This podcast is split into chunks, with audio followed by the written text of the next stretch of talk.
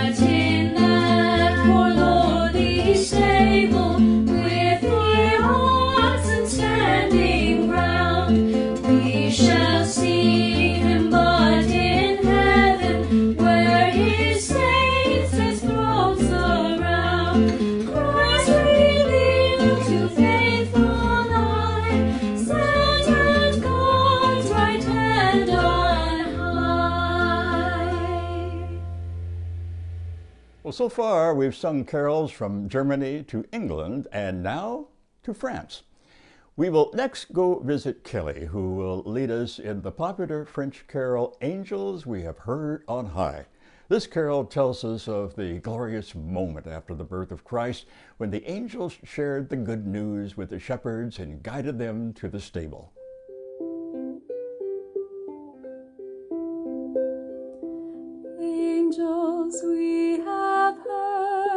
On high, sweetly singing o'er the plains and the mountains in reply, echoing their joyous strain. Gloria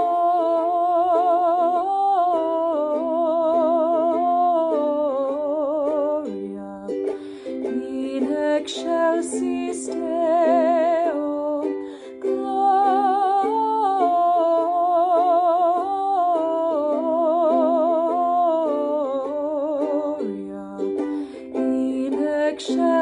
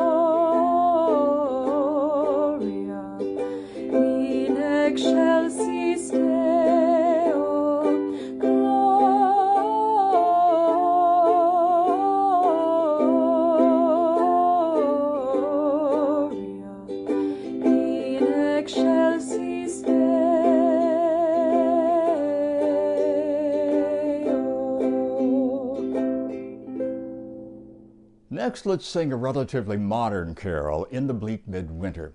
Now, it began life as a poem by the English poet Christina Rossetti, who was asked by the American literary magazine Scribner's Monthly to contribute a Christmas poem. Her five stanza poem was first published under the title A Christmas Carol in the January 1872 issue, but then it languished for 34 years. Then the celebrated English composer Gustav Holst put Rossetti's words to the hauntingly beautiful music we sing today. Rossetti starts by setting the scene to feel more like her 19th century England than the first century Bethlehem, and she ends by reminding us that, like the shepherds and the Magi, we have a gift that we can share. By combining the historic reality of Christ's birth with her contemporary life, this carol reminds us of the power of our ancient yet living faith. Christ's story then is our story now. We will now go to visit Jessica, who will lead us in Rossetti's and Holst's In the Bleak Midwinter.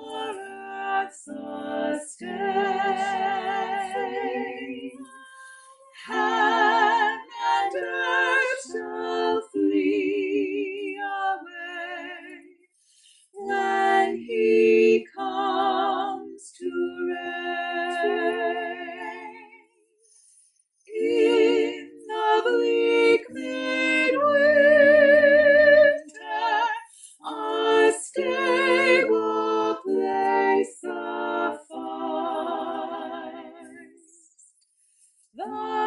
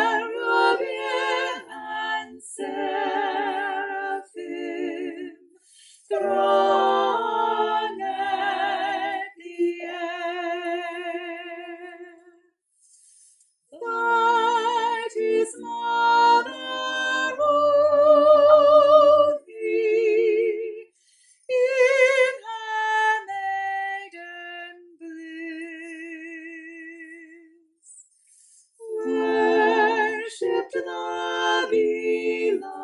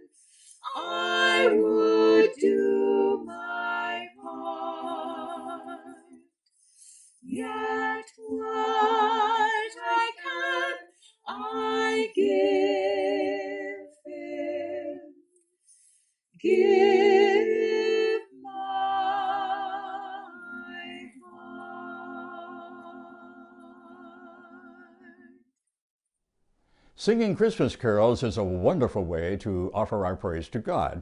The Zellers will help us offer that praise in our next carol, The Snow Lay on the Ground. With its delightful upbeat tune and the Latin refrain, Venite adoremus Dominum, which means, Come, let us worship the Lord.